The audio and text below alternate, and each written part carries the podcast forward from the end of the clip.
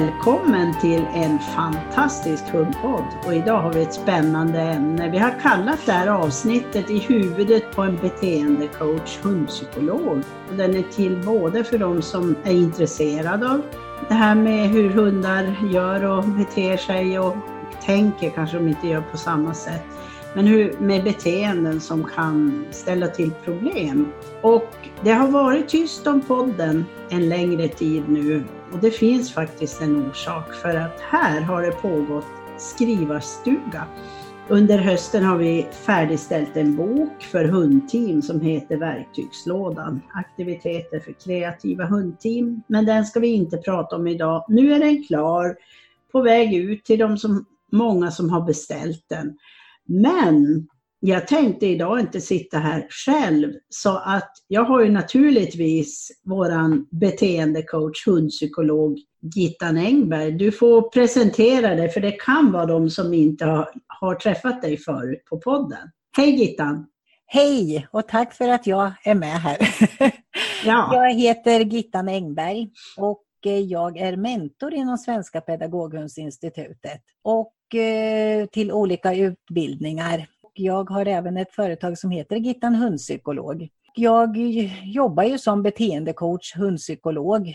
Jag har gått utbildning här på Svenska Pedagoghundsinstitutet. Det börjar bli några år sedan nu, sedan vi träffades första gången i den här utbildningen. Ja, det var det är några år sedan och det har varit en strålande utbildning. Och ja. nu sitter jag ju här även som mentor till mm. just den här utbildningen och till några andra utbildningar också. Och vi kan ju berätta att just beteendecoachen som vi har på Svenska Pedagoginstitutet är ett eget varumärke och det kan ju faktiskt många fundera över vad är det som gör det till ett eget varumärke.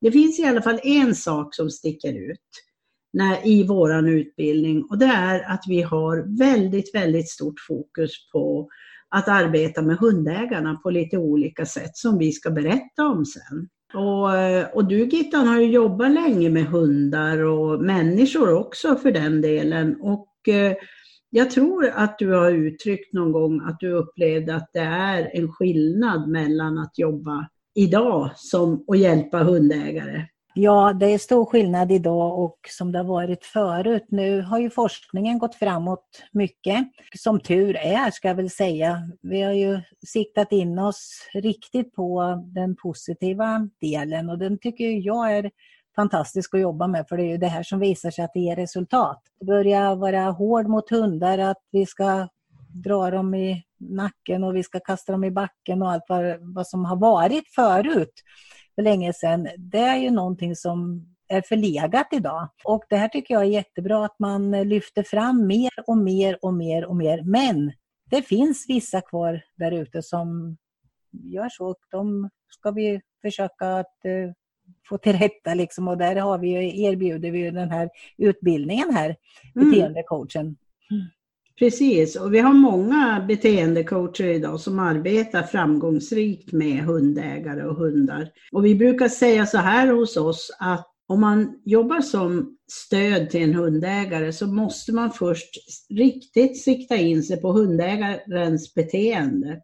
För om inte hundägaren ändrar sitt beteende så har hunden inte en chans att ändra sitt. Och det är egentligen grunden i beteendecoachen. Så hos oss är det är en stor del som, som i den här utbildningen som handlar om coachning och professionella samtal. Ja, det är den stora biten tycker jag, att man kan ta hundägaren och få hundägaren att förstå hur, eh, hur hunden beter sig och varför hunden beter sig som den gör.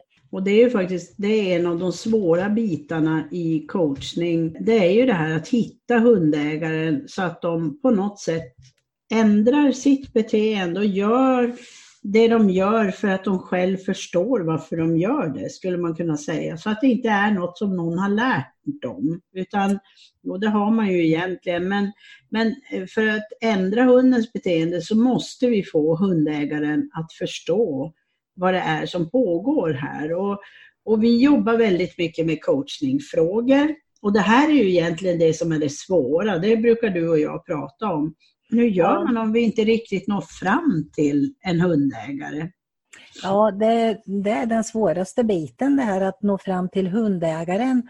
Jag brukar ju förklara egentligen hur, hur det ligger till, hur en hund fungerar och eh, göra klart det med det här med dominans. Vad är dominans? Och jag hör ju ofta det här att hundarna klättrar på rangstegen och hundarna ja, vill ta över och, och i den stilen. Det finns ingen dominans mellan två olika arter och vi är olika arter.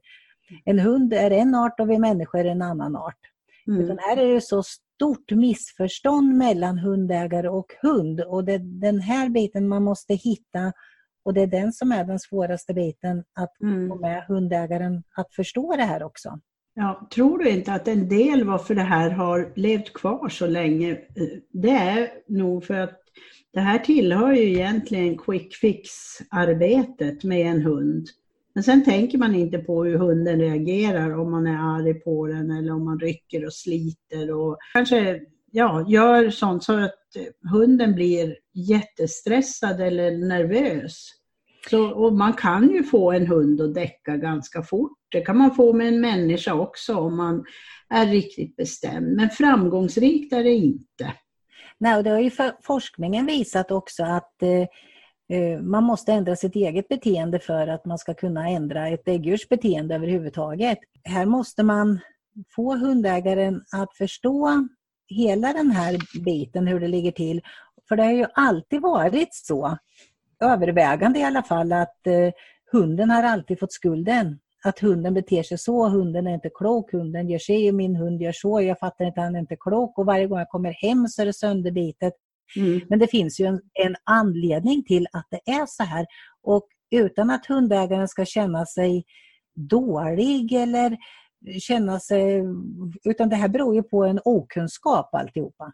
Mm. Och det är där vi som beteendecoacher, hundpsykologer måste in kunna läsa av en hund. Det måste vi absolut. Det är ju en jätteviktig del.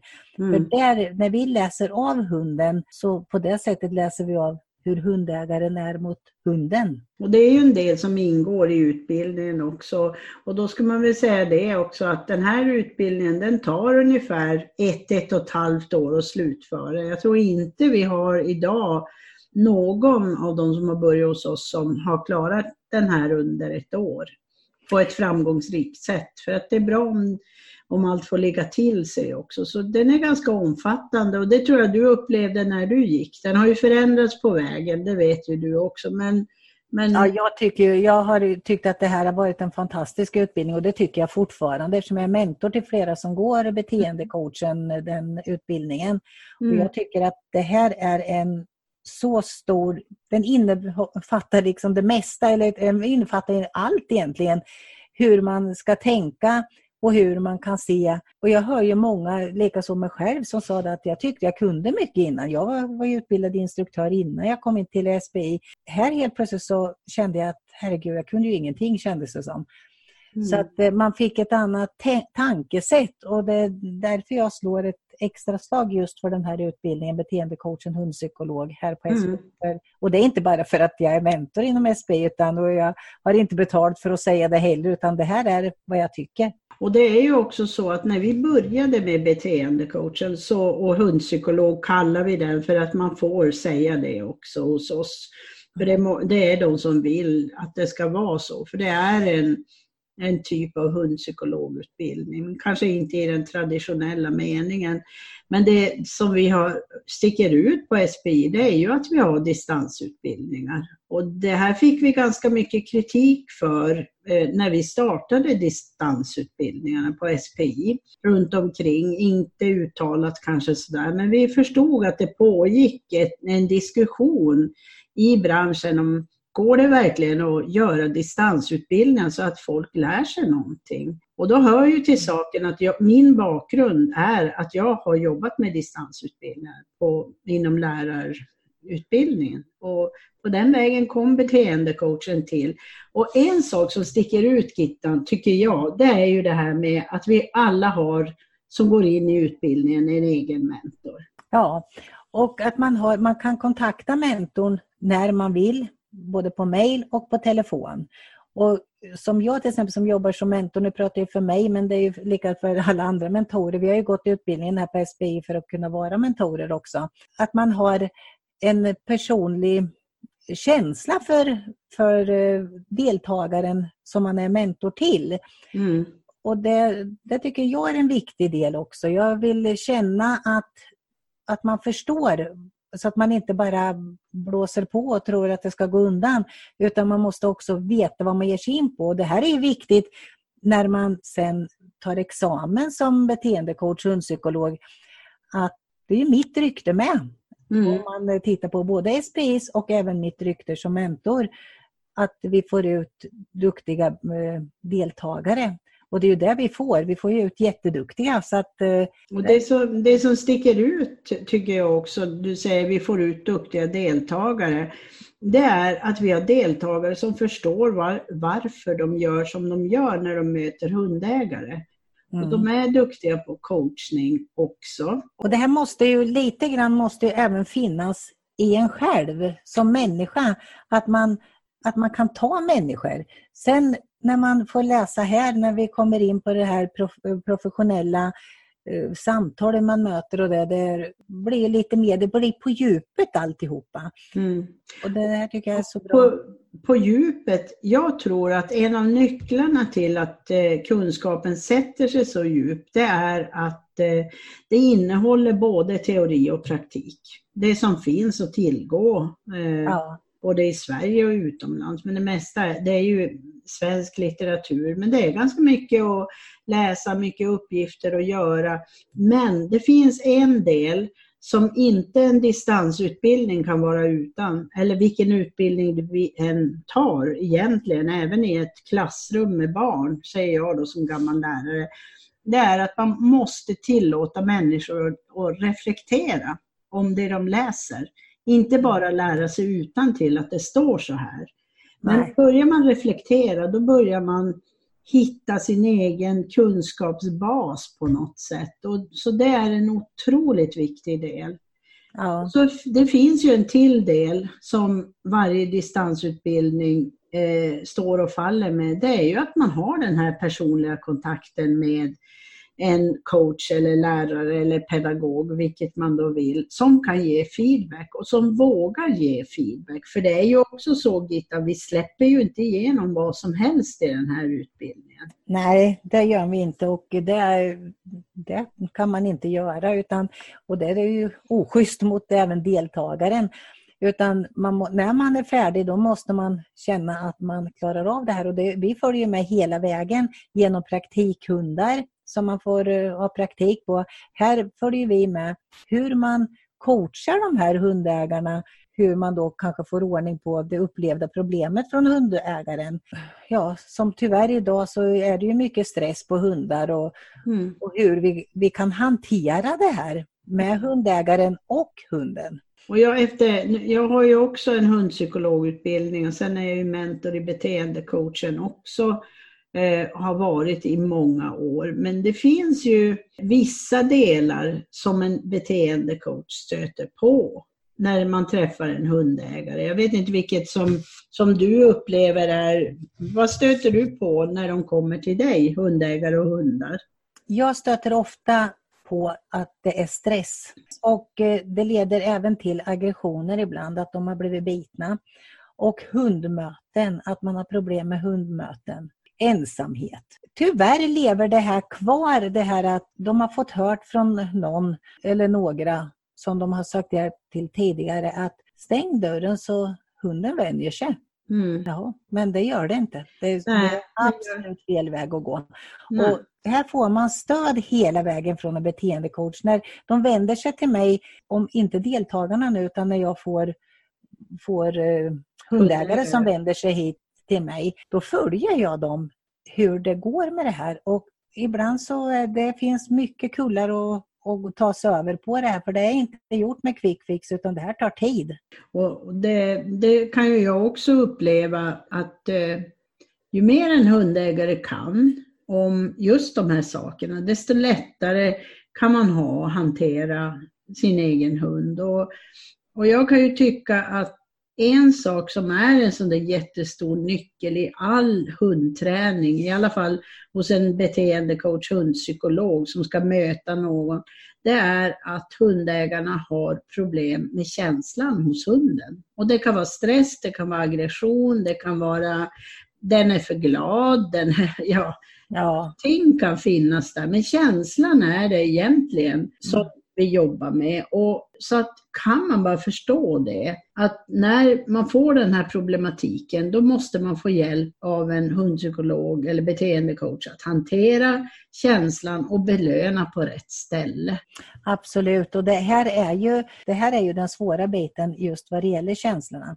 För det är ju ingenting man, man gör på en kafferast, om jag säger så. Utan det här tar tid och jag brukar tala om att det här tar mycket tid, lång tid det är skillnad om man börjar att arbeta med en valp från åtta veckors ålder och man arbetar sig framåt och framåt. Men här kan det ha gått flera år som man har bara utvecklat åt fel håll. Mm. Och då helt plötsligt ska man försöka få till en beteendeförändring här, både på hunden och på hundägaren tillsammans. Det är inte något som är snabbt gjort. För här gäller det att man har tid och motivation framför allt. Mm. Att det finns en motivation att arbeta med det här. Att man inte ger upp mm. och att man inte känner sig dum på något sätt utan jag ger dem stöd hela vägen så att mm. man ska klara det här. Och, det här genomsyrar i stort sett alla våra utbildningar på SPI, att eh, man ska få hjälp av mm. att, eh, att utveckla olika saker. Och här pratar vi om känslan, att få förstå hur man kommer åt den. Och hos en hund så det finns ju olika saker men en viktig sak är ju att ha koll på när man ger belöning och inte ger belöning på något sätt. Så att man inte ger fel för att, så att man inte förstärker allt istället. Mm. Förstärker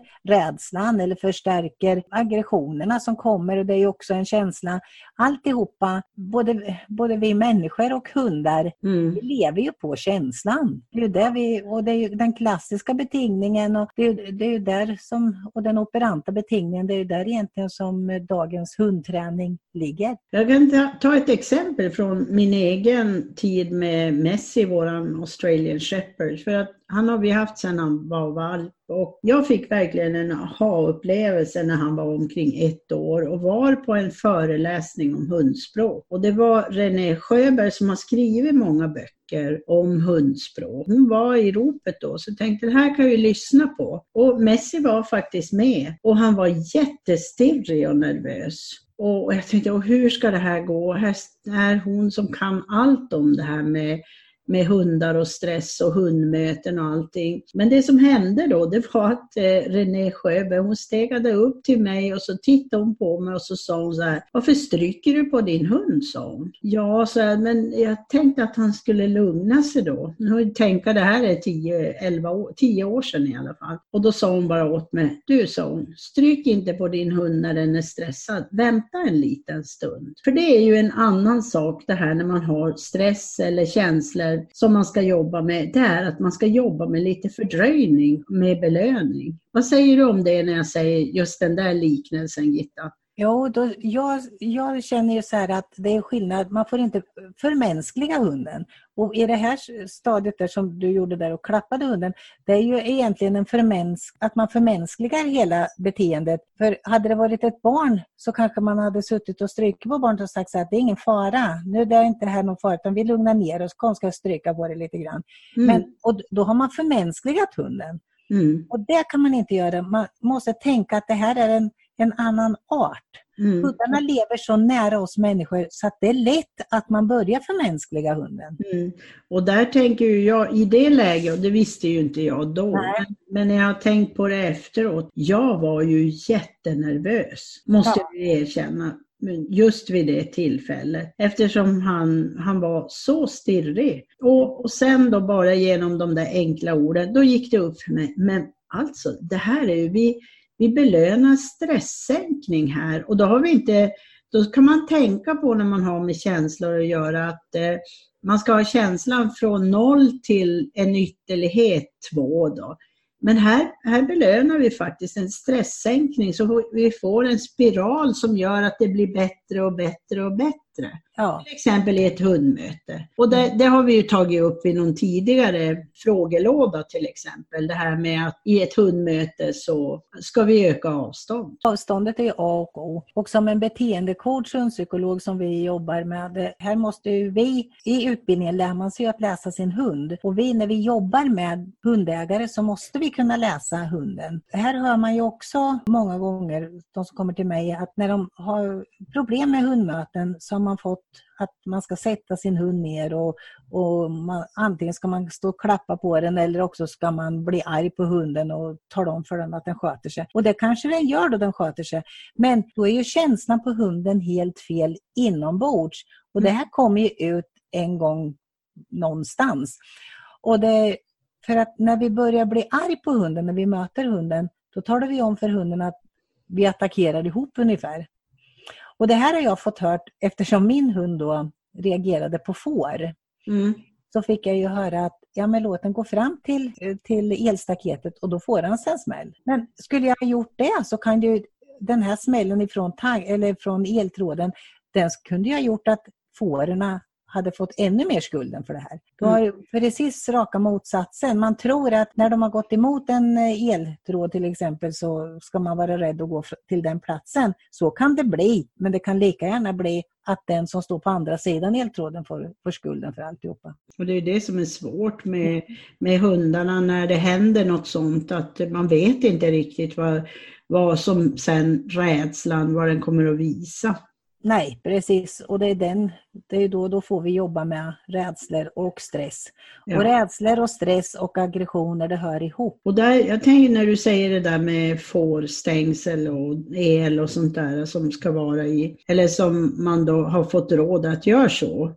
Och det, problematiken i det, det är ju att vi kan ju tyckas få en väldigt lugn hund som inte reagerar eller någonting. Men men då, då visar de ju egentligen ännu mer sån här, som man kallar det, inlärd hjälplöshet. Ja. De är inte lugna, men de vågar inte göra annat. Men vi vet inte vad som pågår. Stressen finns där, som du sa tidigare. där. Mm. Det ligger på lur och jag måste bara säga en sak. Jag vet inte om du har hört det, men till våren så börjar det ett program som bygger på vår amerikanska kände hundtränare som jobbar ganska hårt med sina hundar. Och det börjar ett sådant program i Sverige där man på något sätt vill framhäva att hunden blir så lugn. Men i våra ögon så blir den inte alls lugn, utan den, den går in i ett inlärt hjälplöst tillstånd och det är rent skadligt faktiskt. Ja, det är då eh, även eh, ett adrenalinpåslag är ju inte skadligt på det sättet men när det börjar bli långvarigt, när vi får kortisol inblandat som går genom blodbanorna, då blir det helt plötsligt skadligt. Och det här kan jag känna med att eh, när man är väldigt hård mot sin hund i koppel och man nästan alltid har konflikter med sin hund i koppel eller man har talat om för sin hund med varit väldigt arg och talat om att hunden ska gå bra och att det är under hot nästan att hunden ska gå fint i kopplet. Och då kommer ju reaktionen att så fort halsbandet kommer på eller selen, då går hunden in i den här hjälplösheten direkt och har redan gett upp hoppet och då går vi jättefint. Det är ingen glad promenad hunden får. Hunden går under ett hot hela tiden. Och det är det som hundens känslor reagerar på. Och det är det här som vi beteendecoacher jobbar med. För att då blir det man går, jag brukar kalla det under snöret som jag säger, liksom att det blir så pass djup på djupet ner. Och det här mår ju hunden jättedåligt av, men det ser ut som hunden är jättelydig istället. Fast skulle vi titta på hunden med tränat hundöga, eller jag vet inte vad man kallar det, men mm. i alla fall så kanske vi ser att, jag ser det där jätteofta. Att det här är inte en nöjd hund. Det här, man nästan ser det i ögonen tycker jag på mm på hundar. Men du, eh, vad är det svåraste du tycker, och, och, när du jobbar som beteendecoach, vad är det som är svårast? När du ja, det, svår, det svåraste är ju just eh, känslan här att att få hundägarna med på tåget, om jag säger, att få hundägaren att förstå. Många gånger blir det att man, man vill ge så mycket information som det bara går liksom för att hjälpa till på alla sätt och vis. Men sen är det lite grann att helt plötsligt kan man märka att nej, de hängde inte med. Och det gäller att vara på där hundägaren är här och nu. Så att man inte börjar att prata om saker och ting där vi tycker att hundägaren borde vara. Mm. Utan att man, det är den svåraste biten. Och, jag ser, jag, och sen eh, för det mesta så vet hundägarna om att man inte ska, ska slå på sin hund och allt det här då som och nypa och sparka och kicka och allt det här som de har sett på TV. Då. Men det är för att gå från den här teorin som man lär ut mycket till det praktiska. Den kan, den kan vara hur lång som helst ibland. Det är ju så också att får vi in eh, de som går utbildningen, beteendecoachen, som eh, använder för hårda tag så blir inte de godkända. Nej. Men det fångar vi upp väldigt tidigt, visst kan vi väl säga det.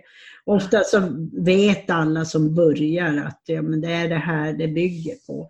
Och sen kan man få kritik, ja, vadå positiv träning och inlärning och så. Jag kan ju dra paralleller med att som en mamma eller pappa eller familj tillsammans med sina barn. Det finns saker som man kan göra och det finns saker som man inte kan göra. Och det här måste på något sätt hunden förstå på ett positivt sätt, för hundägarskapet ska vara positivt. Och det ska vara något så att när man tittar på sin hund så ska man faktiskt bli glad. Ja, det ska ju vara, det ska vara roligt att ha hund. Ja. Men det här med som ingår i utbildningen som jag tycker är bra, det är ju helheten i sig. Och det är ju inte bara känslor utan helheten är ju att få kunna förstå sin hund och hur belöningen ska gå till. Och som jag hör ofta att, ja men ska jag jämt gå och belöna min hund? Ja, vi ska alltid belöna våran hund. Men det finns på olika sätt att belöna hunden. Mm. Och det är det här som, som finns med i utbildningen. Mm. Och det är en jättestor del utav att vi ska kunna jobba med våran hund, att vi ska kunna få det här bra samarbetet. Mm. För det är nästan, nästan till 99 procent som samarbetet eh, inte sitter. Det är ju därför det blir så här. Och jag kan ju dra en parallell också till våra hundteamutbildningar. För det här, eh, vi har ju det hos oss också. Ja. Och där är det ju hundträning som ingår och det är belöningstänk och, och där kan vi ju ibland Eh, få höra, men ska vi belöna alltid? Ja, kanske till en början. Så länge hunden inte förstår så måste vi nog belöna så att vi kan visa på när hunden gör rätt. Och belöning kan ju vara så mycket. Sen när man har fått hunden att förstå, då behöver man ju inte belöna så ofta. Då kan det vara lite mer oregelbundet och parallellt till Messi, han kan jobba 10 minuter och göra saker för sin frisbee eller boll eller om det ibland är en leksak. Och så att han kan jobba jättelänge, men han får alltid belöning. Men inte direkt idag. Så det, här, det här tycker jag är en sak som är viktig hos beteendecoacher, att förstå att det handlar om att eh, ändra sig lite i belöningsfrekvensen också till hundarna när man jobbar med dem. Men det här får komma under vägen. Alltså mm. sen jobba med sina, eh, sina hundägare. Vet du, en sak till som jag kom på som skil, den här utbildningen skiljer ut sig, det är ju att det krävs ingen hundinstruktörsutbildning för det här. Precis. Och, och det, det har vi ju faktiskt också fått kritik för. Det måste väl alla ha, men nu är det ju så att ah, det man behöver för en hundpsykolog, beteendecoach, coach, det finns i den här utbildningen. Att vara hundinstruktör, aktiveringscoach säger vi hos oss, mm. det innehåller andra delar och hundträningsdelar, men det gör den här också. Det ser ut på olika sätt och det är olika saker vi gör. Beteendecoach, hundpsykolog jobbar på ett annorlunda sätt än en hundinstruktör och det kan väl Ja, vara självklart kanske. Ja, det är ju mera psykologi i det här, mm. att jobba med som beteendecoach, hundpsykolog. Det är ju mycket mera psykologi på det sättet i det här att man, ja, som sagt man måste ju kunna förklara, man måste ner på djupet, man måste, så att man liksom får med sig hela den här med känslan och, och både känslan på hunden och hos hundägaren. Hela den här biten måste med. Vi går inte in och säger att om du drar i ögat på hunden så löser sig allt, utan och att det är en stor bit, den här mm. delen. Ja, Och det är att kunna få en hund att kunna åka bil till exempel, när den sitter och skäller oavbrutet och hundägaren går upp i taket. Och det är ju jättelätt att man blir jätteirriterad. Vi är ju inte mer än människor. Kunna få det här till att kanske hunden får vara jobbig ibland tills vi mö möter hunden här, att vi ska kunna förstå den här biten. Och den är mycket mer psykologisk än att när man jobbar som en instruktör. En instruktör visar ofta hur man ska göra. Mm. Men här måste du förstå innebörden i det hela och det är så du får till ett bra samspel på din hund, med din ja. hund. Och där kan man ju säga att aktiveringscoachen, hundinstruktören hos oss, den innehåller väldigt mycket pedagogik. Där behöver du kunna, det, det ingår sådana delar i beteendecoachen också, men det är annorlunda att möta grupper än att möta individer. Absolut. Det finns många paralleller men det finns mycket som skiljer också. Men mm. sen en sak som jag också tycker är viktig i det här när man jobbar som beteendecoach eller går utbildningen som beteendecoach, det är ju också att tänka på vilket möte man får till med de människor man träffar. Alltså får man dem att öppna sig eller får man dem att känna sig dålig. Jag tänkte det du sa tidigare med skuld och att känna sig dålig och så. Det är jätteviktigt med bemötande. Hundbranschen kan jag ju tycka ibland, och det säger jag väl med ålderns rätt, kan vara lite svart och vit och att det är si eller så. Men man går aldrig in på varför det är si eller så. Och då blir det här en, ett område som är till för experter och vi tycker inte det.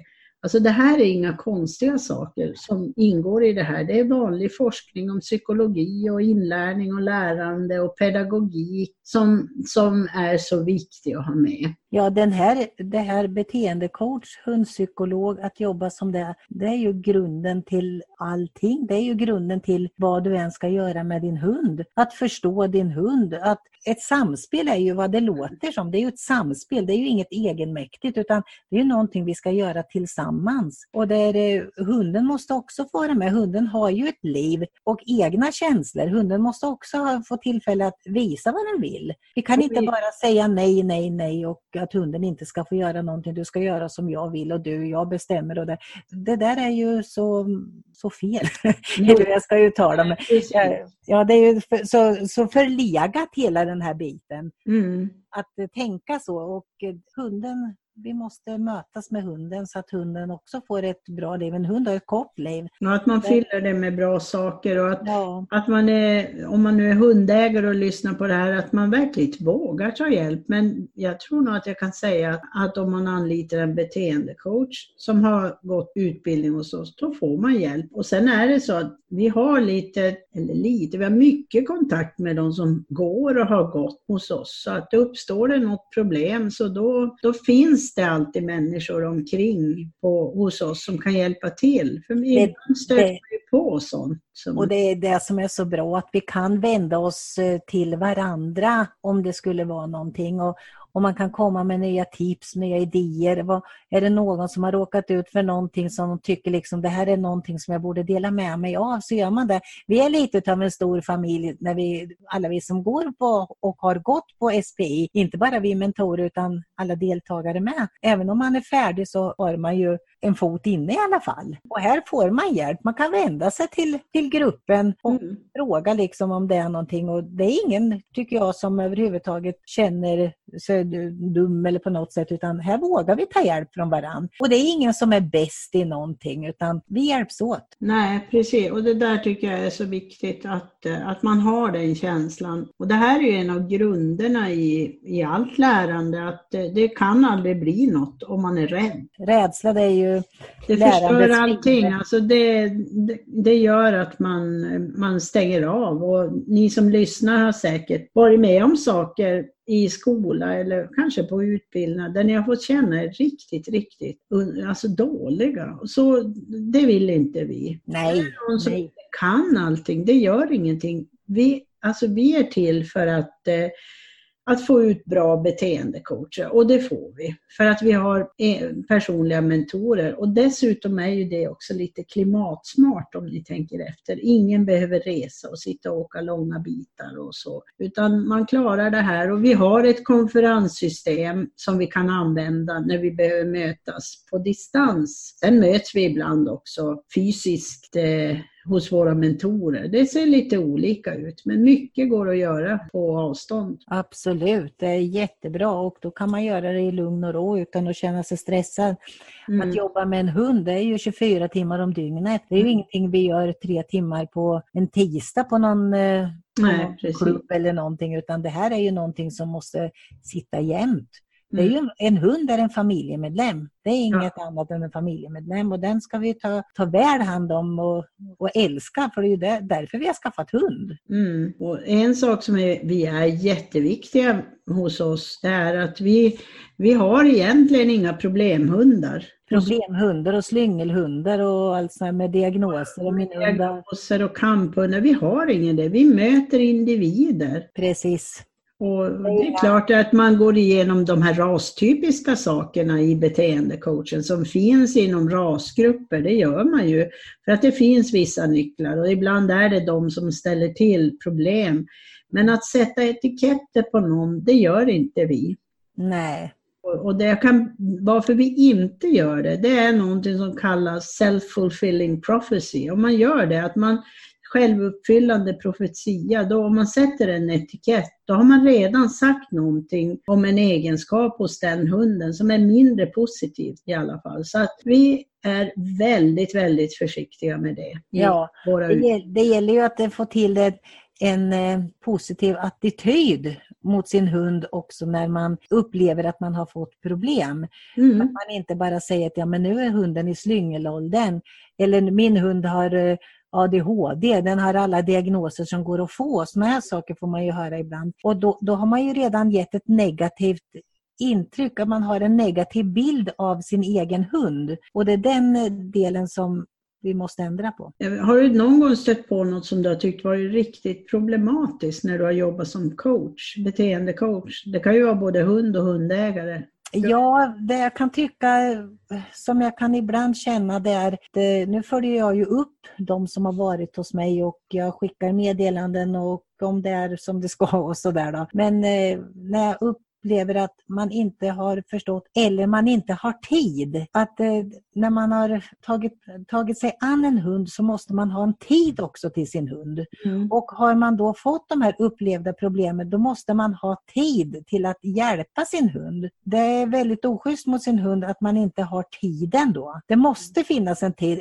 Alla hundar, alla raser behöver aktiveras. Och, och jag tänker, vi har, lever ju i ett hektiskt samhälle och vi både jobbar jobbar och sliter och det är aktiviteter på fritiden och så. Och då kan vi ju ibland uppleva eller få svaret, ja men när jag kommer hem är jag jättetrött. Hur ska jag då kunna orka jobba med min hund? Ja, man måste det faktiskt. Ja, och det finns så, så mycket som man kan göra med hunden. Man behöver inte ut och springa en mil, men man kan göra andra mentala aktiviteter. Du kan, men sen måste ju hunden ha den fysiska delen också.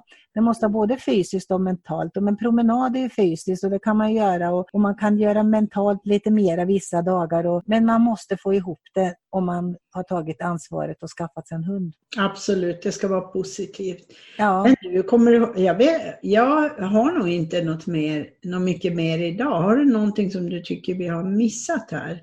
Nej, det är ingenting, men vi, Eh, det tycker jag inte, utan i sådana fall får vi komma med en fortsättning om det är något som eh, mm. någon av lyssnarna tycker att vi borde ha tagit upp, så får vi komma med en fortsättning. Och eh, Sen då, vi sa ju det Gittan, vi skulle ju ha en rabatt på beteendecoachen. Ja, absolut, en rabatt på den här utbildningen. Eller från ni lyssnar på podden. Det är mm. inte riktigt säkert när den kommer ut. Men att ni som är intresserade av att gå beteendecoachen hos oss, eh, hör av er till oss eh, och det går att gå in på vår hemsida pedagoghunden.se. Då hittar man en kontaktformulär där som man kan använda och skicka till så man kan skicka mejl. Eh, vi sa att vi skulle ha en rabattkod, kan du säga den? Ja, vi har en rabatt på 10% till alla som har lyssnat på podden och rabattkoden är 47H. H som i Harald alltså, 14. Alltså 47H14. Och det måste ni ange i ert mejl för att få tillgång till den här rabatten på 10% på den här utbildningen. Och det här är en fantastiskt bra utbildning. Det är ingen räkmacka att åka på utan det är en utbildning där vi, man går ut som en, en duktig beteendecoach, hundpsykolog och man får den hjälp man behöver hela vägen fram. Och med det Gittan så tänkte jag att eh, vi avslutar podden för den här gången. Ja. Jag önskar alla en trevlig vecka, helg, när ni nu än lyssnar på det här, för det här ligger ute på våran fantastiska hund. Ja, och det här är ju, i helgen är det ju advent, så vi önskar er en härlig adventshelg. Mm. Och ni som lyssnar nästa sommar, då önskar vi er en trevlig midsommar, eller hur? Ja. Precis. Men när vi Ja. spelar in när det är advent och det börjar bli mörkt ute och lite juligt och sånt. Så att, eh, med det så önskar vi er en trevlig dag. Så får ni ha det bra. Så återkommer jag och Gittan med något annat intressant i våran frågelåda längre fram. Ha det gott! Hej då! Hej då! Hej hej!